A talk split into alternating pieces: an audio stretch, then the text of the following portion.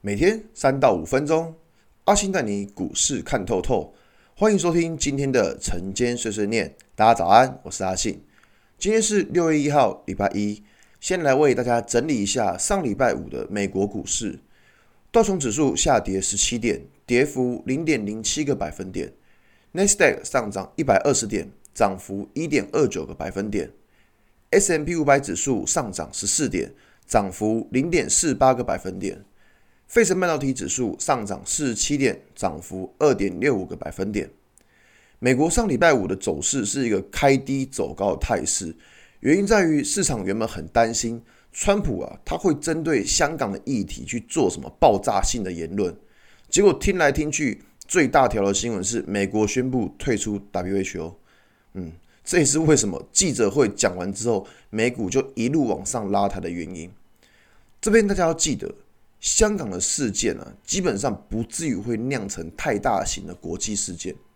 只要川普他没有限制美国资金进入香港，或是针对香港的议题来对中国扩大课税，基本上香港这件事情其实是被川普拿来当做烟雾弹使用的。他三不五时抛个议题给中国，去烧一下中国的痒，这样子就可以增加以后谈判的筹码。这个。是川普他身为商人的手法。不过，现在美国最大的问题在于非裔男子在警方执法过程中死亡。其实这件事情本身并不是什么太大的问题，但是不知怎么的变成一个群众暴动。阿信猜应该是新冠肺炎的时候关太久，关到大家都不爽了吧？这边联想到的事情是，他会不会影响到年底川普的选举？毕竟，川普就是以连任为优先，不知道他会不会为了拯救民调而引发什么爆炸性的言论。暴动本身不可怕，川普的反应才是重点。接着回到台股，今天最大条的新闻应该就是台积电的新产能延后。说真的，这个新闻也不知道是怎么出来的。他们说了，五纳米扩建以及三纳米试产都会延后两季。当然，这一则新闻出来，对台积电的走势当然是不好的。同样的，也会影响到相关设备仪器的交货时间。之前阿信有讲过，台积电目前就是在一个下降压力当中，这种状况其实不太适合进场操作。不过，未来的重点还是在于六月九号的股东会，当天台积电才会对大家有比较完整的说明。而这也是市场关注的焦点。好，那超级压缩的五月份终于过去了，整个五月份的高低差大概就四百点而已。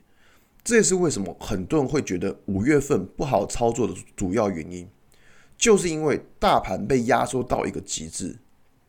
不过三月大跌，四月大涨，五月压缩其实是非常正常的事情。大盘本来就不可能天天在过年，好吗？未来的操作还是在于上方压力是否能够突破，以及下方的支撑会不会被跌破。观察股价的走势是往哪个方向走。如果压力突破，就可以准备放大操作的金额；但是如果跌破支撑的情况下，大家就要把手中的资金再抽回来一点。如果还是像现在这种不上不下的局面呢，那就是同样维持小量的资金，并且快进快出的操作会比较适合。好啊，那今天的节目就到这边。如果你喜欢今天的内容，记得按下追踪关注我。如果想知道更多更详尽的分析，在我的专案《给通勤族的标股报告书》有更多股市洞察分享给大家哦。阿信晨间碎碎念，我们明天见，拜拜。